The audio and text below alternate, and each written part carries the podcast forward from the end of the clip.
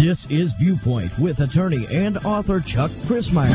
Viewpoint is a one hour talk show confronting the issues of America's heart and home. And now, with today's edition of Viewpoint, here is Chuck Crismier. In 1492, he sailed the ocean blue. Every school child up until about 50 years ago knew that phrase.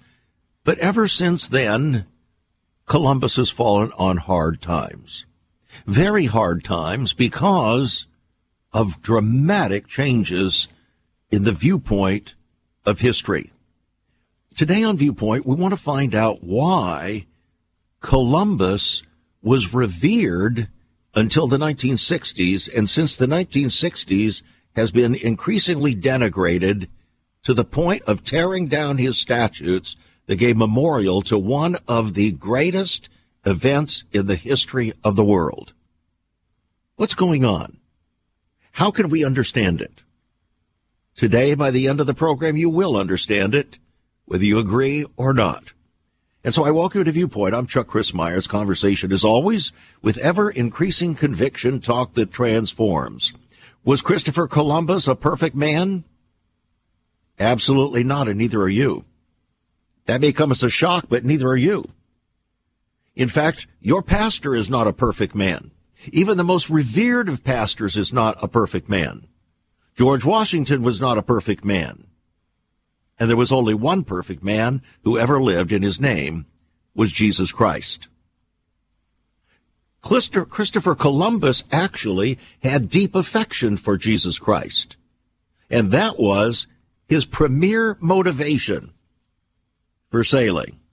That was his premier motivation. Of course, he had to finance his endeavor, and so there had to be a corresponding effort to raise the resources necessary to do the job. But as you listen to today's program, you're going to discover something that perhaps you never learned in school. I welcome you to Viewpoint. Again, it's conversation with ever increasing conviction, talk that transforms, and I trust that today will not only be informative, but will be transformative in a significant way. How so? Because Christopher Columbus in 1492 actually believed that we, that he was going to prepare the way for the second coming of Christ that we were going to be very close to the seventh millennium and the end of all history and the fulfillment of all prophecy would take place. He believed it. And so he set his course based upon that conviction. Did he get off course? Yes. In fact, in becoming off course, in the sense of his calculations, he actually perhaps became on course with God's intentions for his work. Unfortunately, as an imperfect man, some of the things that actually resulted from his intentions, as you might understand, the law of unintended consequences took place and many historians in the past 50, 60 years have seized upon those unintended consequences to attribute them to an intention to destroy indigenous peoples.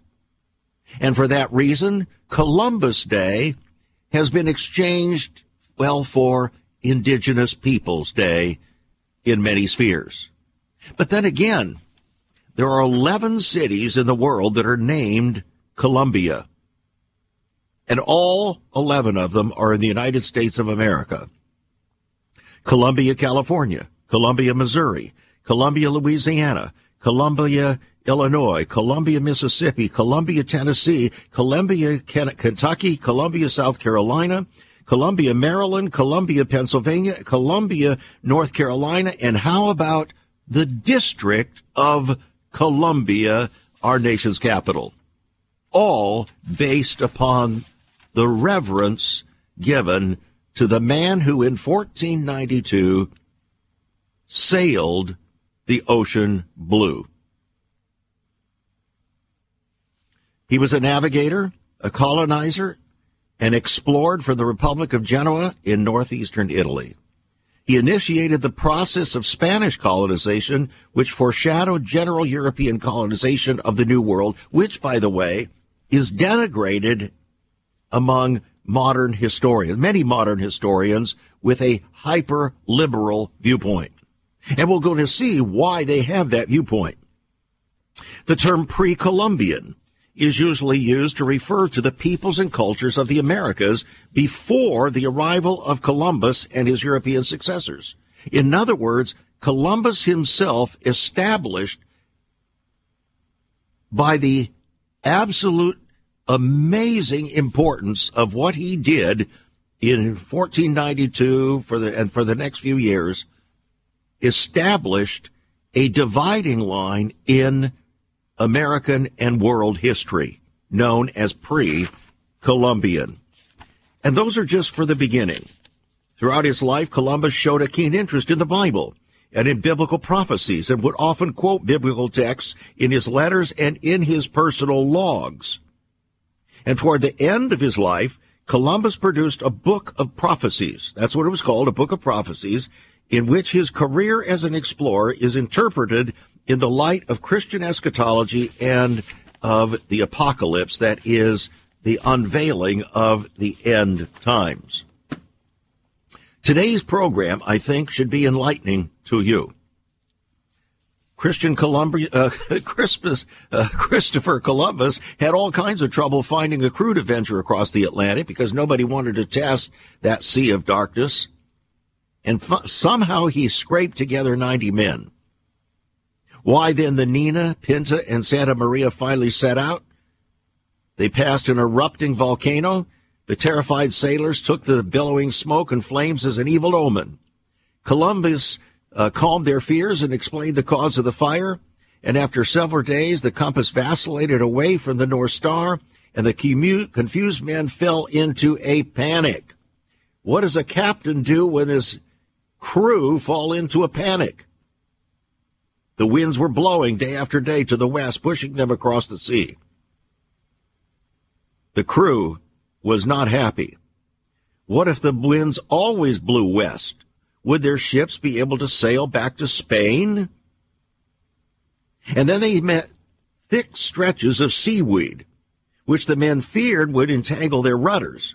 And who knew what monsters lurked in those ocean forests? So Often somebody would cry out land, but it was only low clouds that were hugging the horizon, a mirage at the sea. And finally, the exasperated, angry crew threatened mutiny. There was talk of throwing the admiral into the sea.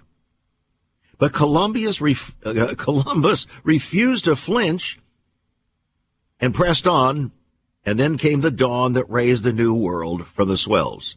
The day was October 12th, 1492.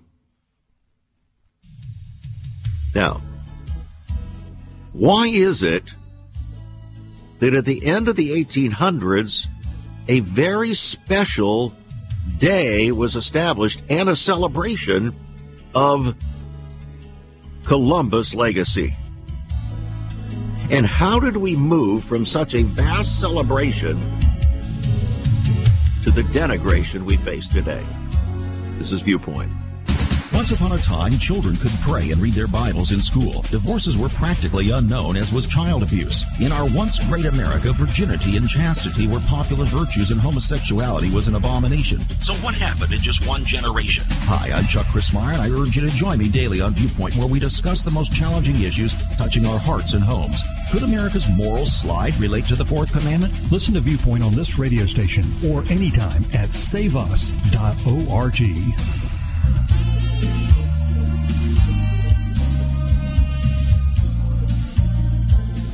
There was a time when Columbus' achievement was widely celebrated. In fact, poets and songwriters and statesmen referred to the young United States as Columbia. In fact, there was a song that we sang when I was younger called Columbia, the Gem of the Oceans. What was that referring to? The United States, named after Columbus. Columbia, the Gem of the Oceans. The District of Columbia became the Republic's seat of government.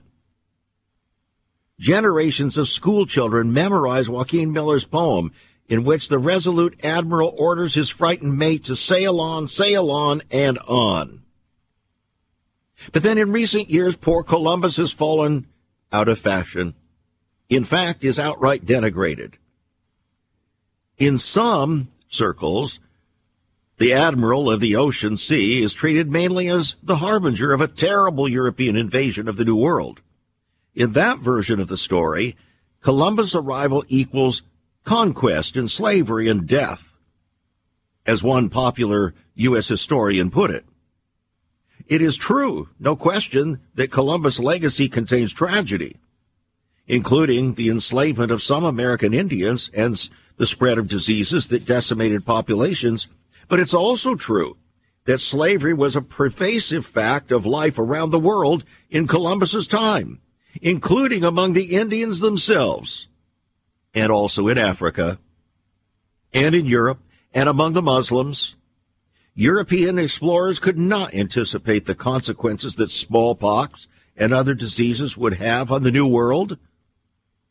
They knew little about the cause of disease, so it makes absolutely no sense to indict them for failing to meet modern standards of science and human rights when Dr. Fauci can't even do that.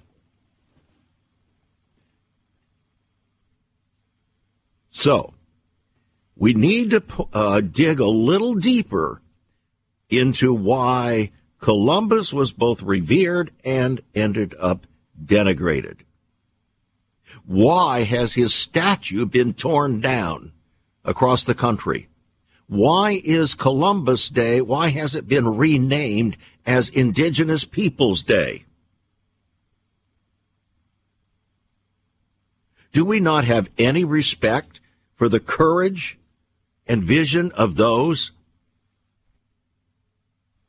who went against everything that uh, humankind could conceive to sail across an ocean that many people thought was flat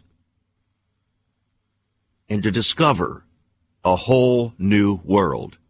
If he had not done that, those that are holding him in derogation would not even be here today. They may have been enslaved by the indigenous people or may not even have existed at all. It's so easy to oversee, overlook things like that little details, you know. The triumph of Columbus is the voyage itself. The historian Samuel Eliot Morison, Eliot Morison called it the most momentous voyage in modern history. Certainly it was one of the most daring and imaginative acts in history. In fact, someone pointed out that if the mad, impossible voyage of Columbus is not romantic, there is no such thing as romance. But it appears that that's where Columbus's modern day problem lies. When educators and historians coming out of the 1960s and the massive rebellion, the sexual revolution, and the massive rebellion against all authority and against all things Western began to take place, the universities and the colleges, and then the high schools and junior high schools, all took the thrill of the story out of history. And then they reduced it to social studies. Or worse, when they view American history mainly through the prism of the negative little room is left for celebrating a heroic Atlantic crossing.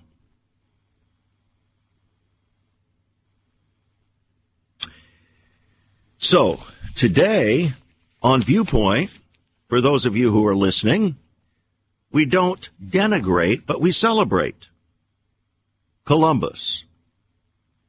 An article came out several years ago called The Reconquista Columbus and the End of the World. It came out by Bill Federer, a friend of this program, who's been on this program, by the way, many, many times over the past 26 years. Columbus wrote The sign which convinces me that our Lord is hastening the end of the world is the preaching of the gospel recently in so many lands. Why did he say that? Because Jesus had said in Matthew chapter 24, this gospel of the kingdom shall be preached throughout the whole earth, and then shall the end come. So from Christopher Columbus's viewpoint, not your viewpoint, because we have satellites now and we can see things that he would never have dreamed seeing. We can see an overview, a bird's eye view. But he could not. And from his perspective, the gospel of the kingdom had well nigh been preached throughout the then known world. But how about the world beyond that? How about the world beyond the known world? That's where Columbus was dedicating himself. Though his predictions were off, Columbus revealed his motivation for setting sail on August 3, 1492, with those three boats, the Nina, the Pinta, and the Santa Maria, on his first voyage to find a sea route to India and China.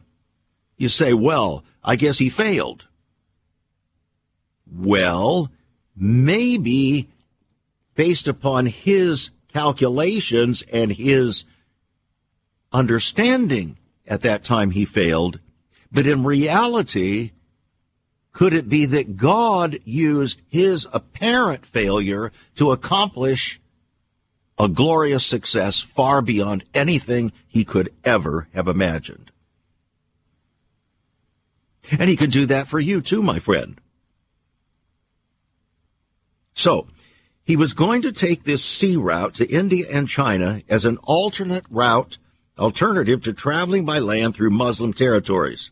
Because Muslims that were then called Moors had invaded Spain in 711 AD and a cavalry of 80,000 wielding scimitar swords and went through all places like a desolating storm, he wrote. In a chronicle written in 754 AD, he recorded thousands of churches were burned and God alone knows the number of the slain by the Mormon, uh, excuse me, by the Muslims. In 1011 AD, Muslims killed 2,000 in Cordoba, Spain. In 1066, Muslims massacred every one of the 5,000 Jews in Granada, Spain. In 1189, Muslims raided Lisbon, Portugal, and enslaved 3,000 women and children. In 1191, Muslims attacked Silves, uh, Portugal, enslaving another 3,000. And it took over 700 years to drive the Muslims out in what was called the Reconquest or Reconquista. In 1085, the Kingdom of Castile freed Toledo from the Muslims, and in 1119, the Kingdom of Aragon freed the city of Zaragoza from the Muslims. The Spanish knight Rodrigo Diaz, called El Cid, remember the movie El Cid? drove Muslims out of Valencia in 1094 AD. Columbus wrote in his El Libro de la Primera Navegación, as recounted by Bartholomew de las Casas, quote, after your highnesses had made an end to the war with the Moors, who ruled in Europe and had concluded the war in the very great city of Granada, I saw the Moorish king come forth to the gates of the city and kiss the royal hands of your highnesses. And soon after that, the same month, I had given your highnesses concerning the lands of India of a prince who is called the uh, Grand Khan, which is to say in our vernacular, King of Kings. Thus, to many people were lost through lapsing into idolatries and receiving doctrines of perdition by that king. And your highnesses, as Catholic Christians and princes, devoted to the holy Christian faith and the propagation thereof, and enemies of the sect of Mohammed and of all idolatries and heresies, resolved to send me, Christopher Columbus, to the said regions of India to see the said princes and peoples undertaking their conversion to our holy faith. And ordained that I should not go by land the usual way to the Orient, but by the route of the Occident by which no one to this day knows for sure that anyone has ever gone. So then Columbus wrote, I spent seven years in your royal court arguing the case with so many persons, and in the end they concluded that it was all idle nonsense. Yet, he said, the outcome will be the fulfillment of what our Redeemer Jesus Christ said, that all that was written by him and by the prophets would be fulfilled. So Columbus continued writing and he said, the Holy Scriptures testify that this world will come to an end. And as St. Augustine said, in the seventh millennium following the creation. Columbus ended his writing by saying, I have already said that for the execution of the enterprise of the Indies, neither reason nor mathematics nor world maps were profitable to me. Rather, only the prophecy of Isaiah was fulfilled. You didn't hear about that in school, did you? And you're not hearing about that from the denigrators of Christopher Columbus. Why? We need to understand why. The thing that has continued to fail in our understanding and our conversations these days is the why question. We hear about who and what and where and when. We know all of that.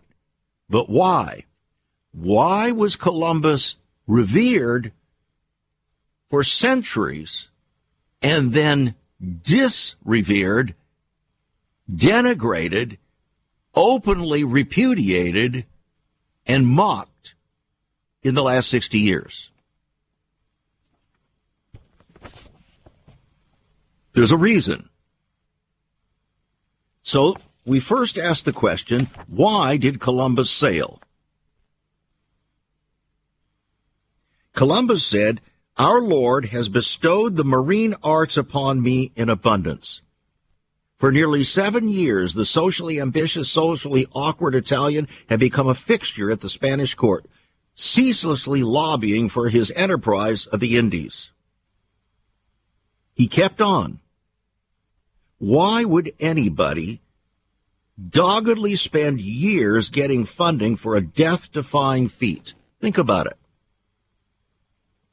Was it for his glory or God's glory? What was his motivation? Columbus wanted to find a trade route in the Orient. Yeah, a lot of people said he would win glory, riches, and title of nobility. Well, that might be true but it's not complete.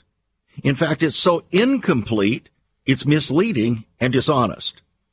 Columbus saw his voyage in a much greater term. He said, who can doubt that this fire was not merely mine, but also that of the Holy Spirit, who has encouraged me with a radiance of marvelous illumination from his sacred scriptures, urging me to press forward. Does that sound like a man that's just doing this for his own glory? However, might I suggest to you as a hint, the reason why Columbus is so denigrated today is precisely because he did want to pursue God's glory and our current educational scene and the spirit of America hates it. Don't want God's glory anymore.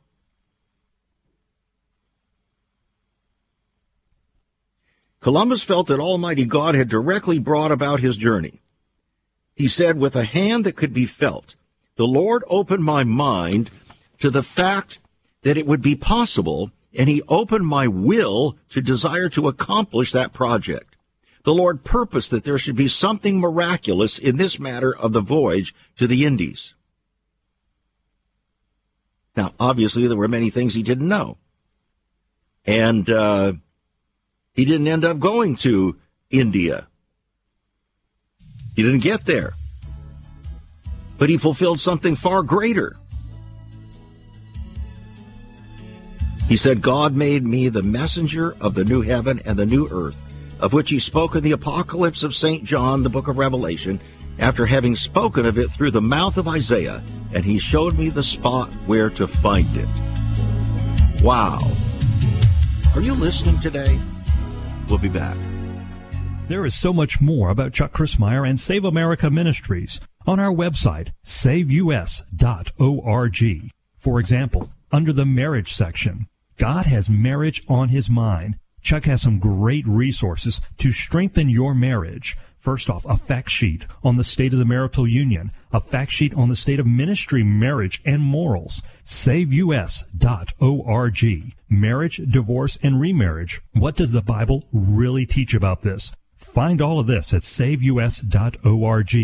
Also, a letter to pastors, the Hosea Project, SaveUS.org, and many more resources to strengthen your marriage. It's all on Chuck's website, saveus.org. Again, you can listen to Chuck's Viewpoint broadcast live and archived. Save America Ministries website at saveus.org.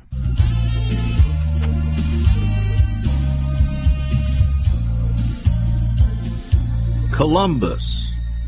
In 1492, he sailed the ocean, ocean blue. Did he do it for his glory or for God's glory? Well, let me ask you a question.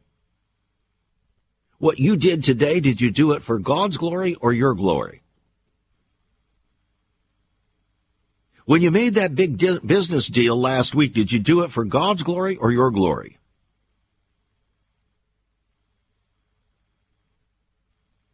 Pastor, when you preached that sermon that you felt was so inspired and the people responded, did you preach it for God's glory or your glory? We are such confused human beings. We couldn't see straight if God's des- described a razor beam light straight to the heart of the issue. We still couldn't see straight and refuse to oftentimes. But apparently, Christopher Columbus had a clear vision. He believed that God had inspired him, had equipped him for the task more than any other person alive, and had not only equipped him and inspired him, but had given him the Word of God itself to set the stage to direct him. Now, was Christopher Columbus a saint? Well, every true believer is a saint according to the scripture. But was he truly a religious man? Was he truly serious? Well, let's find out. According to a historian, Delano West, Columbus was visibly and verbally an exceptionally pious man. Throughout his journals and letters, we find him constantly in prayer, invoking the names of Christ and the saints, and solemnly giving praise to God. But Columbus went far beyond conventional practice. His son, Ferdinand, wrote, He, that is his father, Columbus, was so strict in matters of religion that for fasting and saying prayers, he might have t- been taken for a member of a religious order.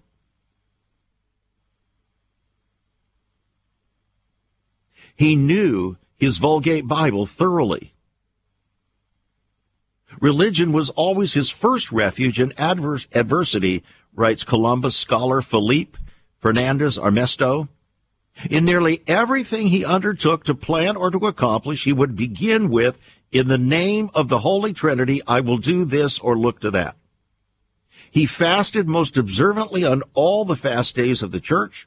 He was extremely zealous for the honor and glory of God. With deep longing, he yearned for the evangelization of these peoples and for the planting and flourishing everywhere of people's faith in Christ.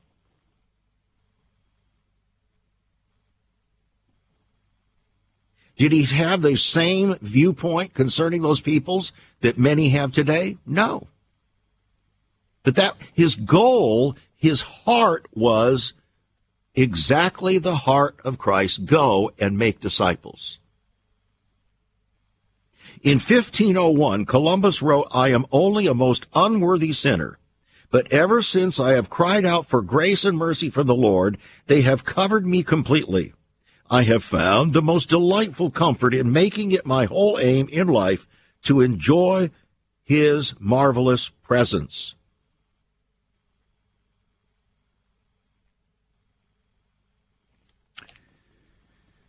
Columbus's deep Christian faith still causes academic bewilderment. Now we're going to go into why, if he was so revered and had such godly motivation from the heart, why is he so denigrated today? We're going to begin taking a look at that now. Columbus's deep Christian faith causes academic bewilderment. Some Scholars attribute his recurring encounters with the heavenly voice to mental instability. How many people today are called mentally unstable because they have the temerity to say, I believe that God said this to me and I'm going to do it?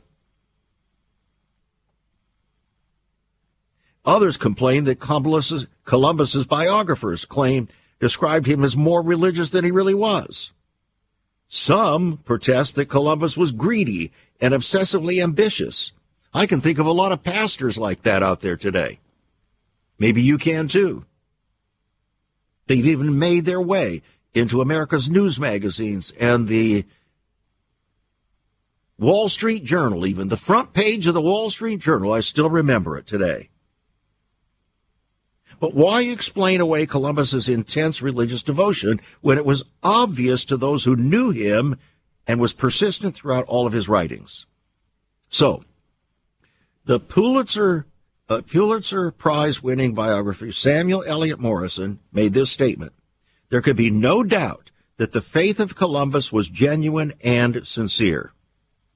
Oh, no doubt that it was genuine and sincere.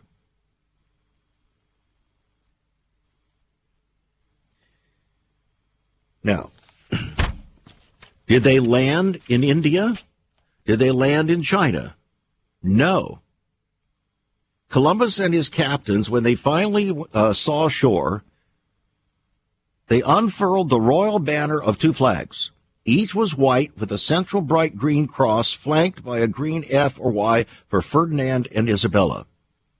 And Columbus declared that these obviously inhabited lands now belong to the Catholic sovereigns. So what land was it? Well, he dubbed it San Salvador. What does San Salvador mean? It means Holy Savior. Why would he have called it Holy Savior if all he was doing was pursuing gold?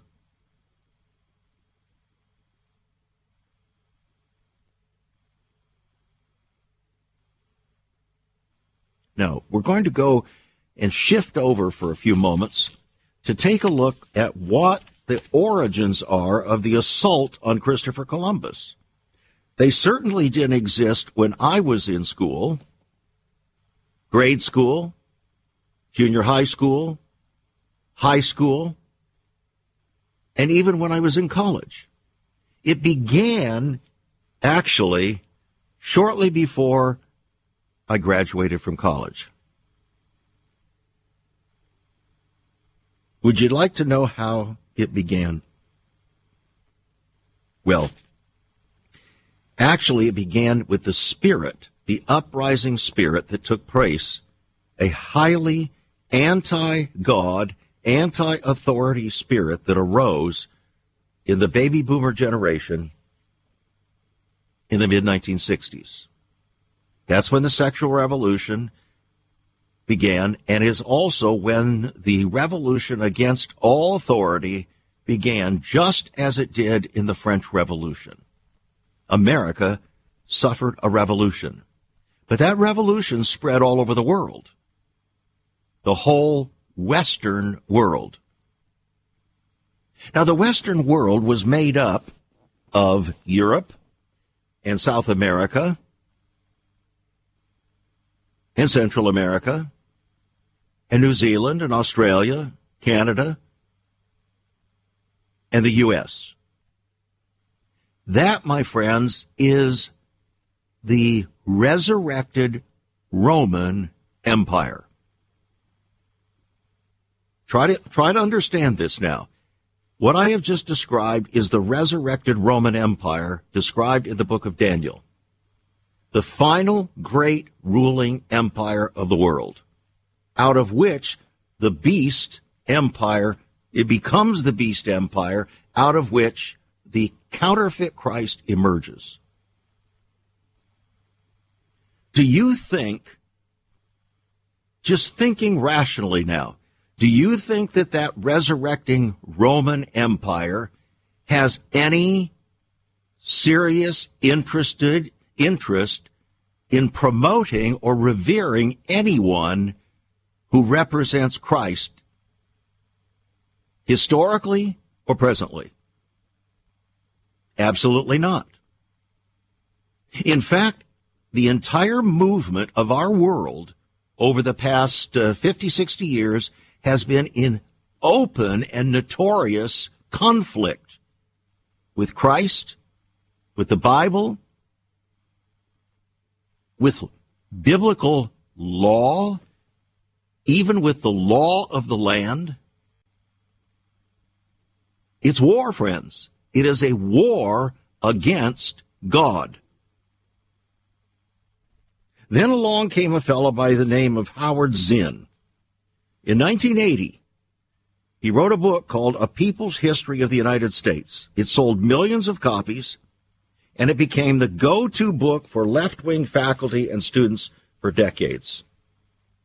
So he then became the coalescing inspiration behind the attacks on Columbus Day and on Columbus himself, and was one most responsible for replacing Columbus Day with Indigenous Peoples Day. But the indigenous peoples did not know Jesus Christ. They were idolaters.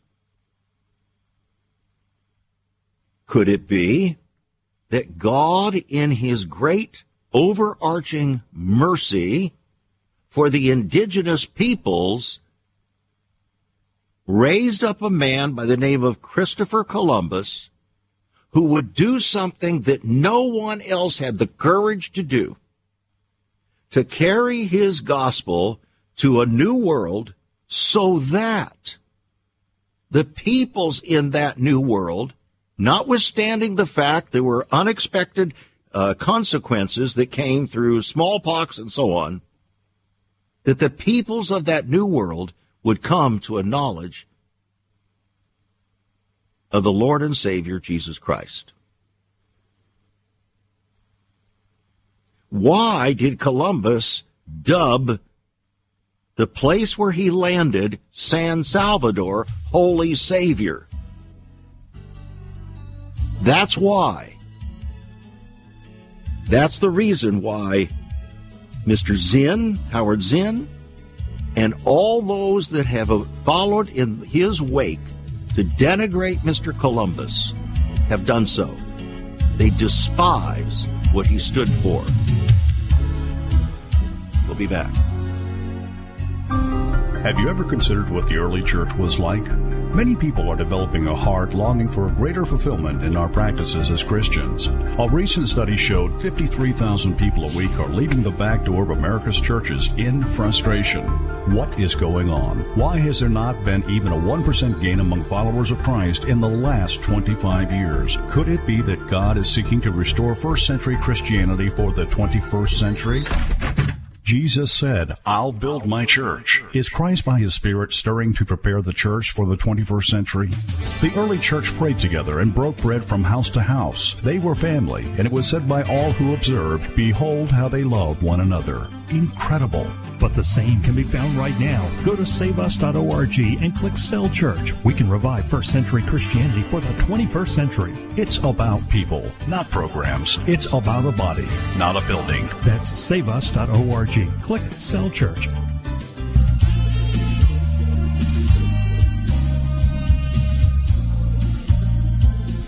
I welcome you back to Viewpoint. Today we're taking a look at uh, how Christopher Columbus went from being a champion to being in chains at the end of his life. Unfortunately, that happened to Jesus too, didn't it? Think about what happens to people, many people that God has raised up over history to stand courageously for his kingdom. But the people didn't like it. And there were those who rose up, such as in the days of Joseph in the Old Testament. Remember him? God used Joseph, took him down into Egypt. He was sold into slavery by his own brothers. He was taken to Potiphar's house, and there he was falsely accused of rape and put in prison again. For 17 years, Joseph was tried. The Bible says the word of the Lord tried him to see if he would stand in the evil day, to see if he would be able to accomplish the incredible job that God had for him to do. So what happened? Eventually, the very calling that God had put on his life became apparent as he was able to interpret two visions to the Pharaoh himself. The Lord of the earth, Pharaoh. And because of that, Pharaoh raised Joseph up to be second in command only to him in all of the land of Egypt. And because of that, Joseph was used to save not only the Egyptians, but also the Israelites who grew and prospered amazingly under Joseph's rulership. But then, as the Bible says, there arose a king or a Pharaoh who knew not Joseph. Well, my friends, there has arisen the spirit of Pharaoh in this country and all over the world that knows not Columbus and that knows not the Lord. And they are rising up, raising up a hue and a cry to denigrate and destroy all remembrance of those who have courageously stood and have stood head and shoulders above all those who are denigrating their names. That's the reason why the statues have had to come down all over the country, including Richmond, Virginia, the birthplace of the nation where the cross of the covenant was first planted on these shores in 1607.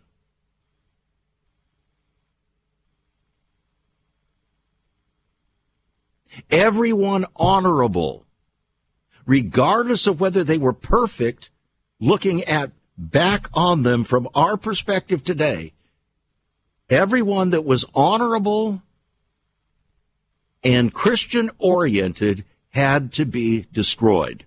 Their memory had to be removed from America. And that's what's happened. And that's the reason it's happened. Now you might think that I'm a little off base and so I'm going to share with you in just a moment that even the Pope agrees.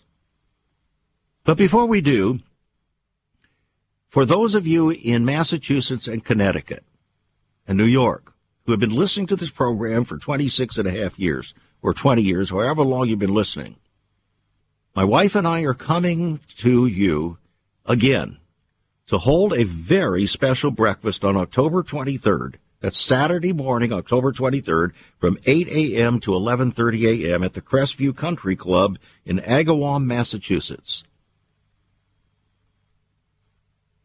Many of you have been signing up, but there are only two days left. Today and then two more days. The 13th is your final day for signing up. Final day. You must make your reservation. You must. We have to report those reservations immediately following the 13th. So, Here's how you do it. You go to our website, saveus.org, click on Web Store, and then go to the upper right hand corner where it says Viewpoint Breakfast and sign up.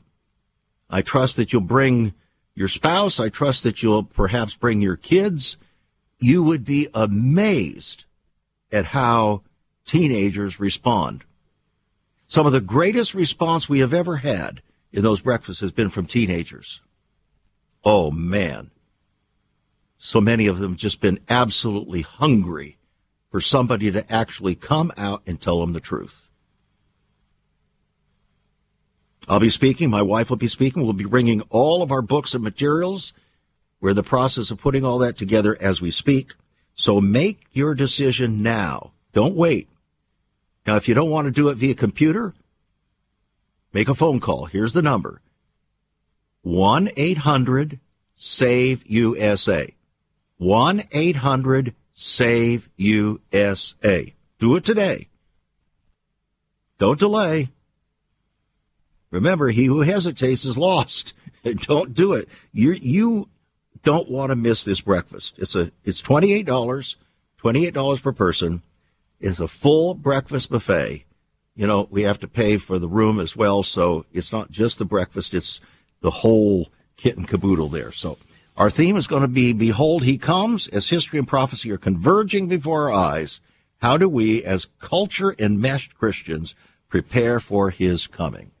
All right. Now, you want to know what the Pope has to say about this matter of why Christopher Columbus is being denigrated?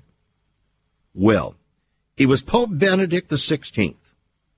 He observed that multiculturalism, you know, the rise of political correctness, multiculturalism, and religious pluralism, he said multiculturalism has bred not only a contempt for the moral truths that adhere to the Judeo Christian ethos, but it has led to a peculiar Western self hatred that is nothing short of pathological. And that's indeed true. Nothing short of pathological.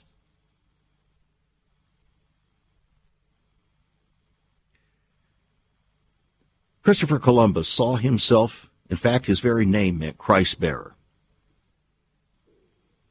His very name meant Christ bearer. He saw himself as an evangelistic mission, fulfilling the calling of God. He believed that we were on the near edge of the second coming, that we would be approaching the end of the seventh millennium, and that it was his responsibility to hear the voice of the Lord and to accept that calling no matter what the cost and to do it faithfully. And it took him seven years just to be able to convince the king and queen to facilitate it and let him go. Columbus wrote, I see that they, that is the, the, uh, indigenous peoples would very quickly believe and become Christians, for he said, It seemed to me that they had no religion.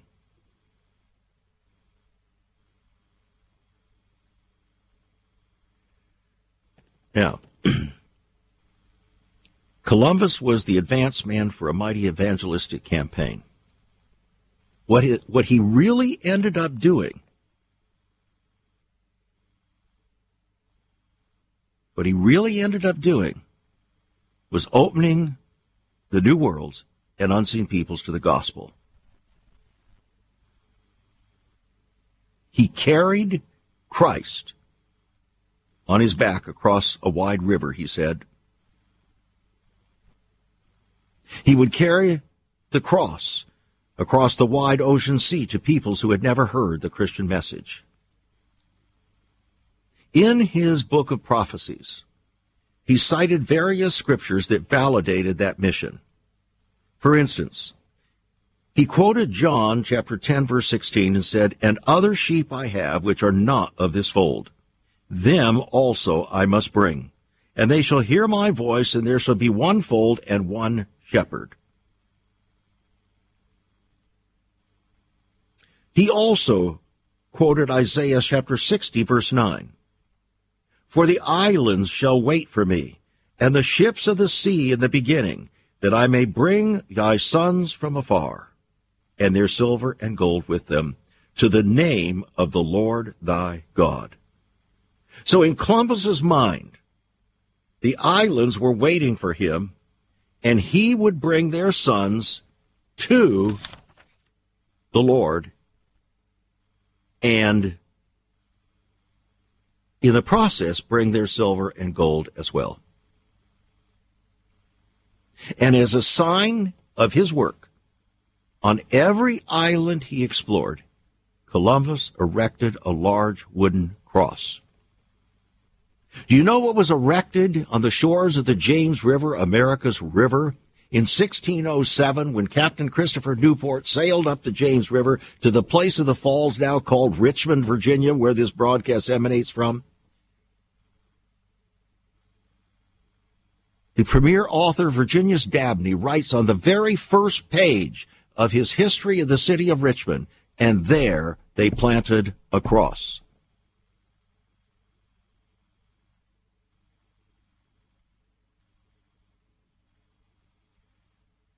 What are you doing for the kingdom? What risks are you willing to take to advance the kingdom of God? What mistakes have you made that perhaps might have caused some people to look at what you did or said and make fun of it or denigrate it because it didn't match what they thought you should have said in this generation.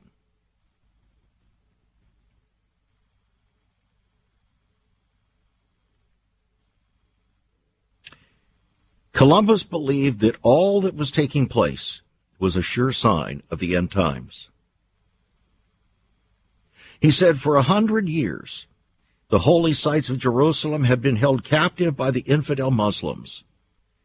But according to ancient prophecy, that day would soon end, and Columbus believed he would be part of making it happen.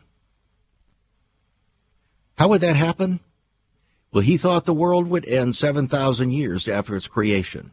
By the way, we're very much at that point now. Actually, at the end of 6,000 years. Columbus thought that uh, Queen Isabella and Fer- King Ferdinand were God's chosen instruments to recapture Jerusalem and place the holy city under Christian control. It was part of a central passion that he had, an ultimate goal, the liberation of the Holy Land. Not that he would personally lead armies. No, he would help pay for the expensive crusade. If, as he thought, he could find the lost mines of Solomon, which were known to be in the east, and he could pay for the Holy Land crusade. His purpose was holy. Did he engage in any behavior activities that perhaps were not holy? Certainly from our viewpoint, yes. How about you? Do you know of anyone close to you who professes the name of Christ that has done anything that you thought was unholy?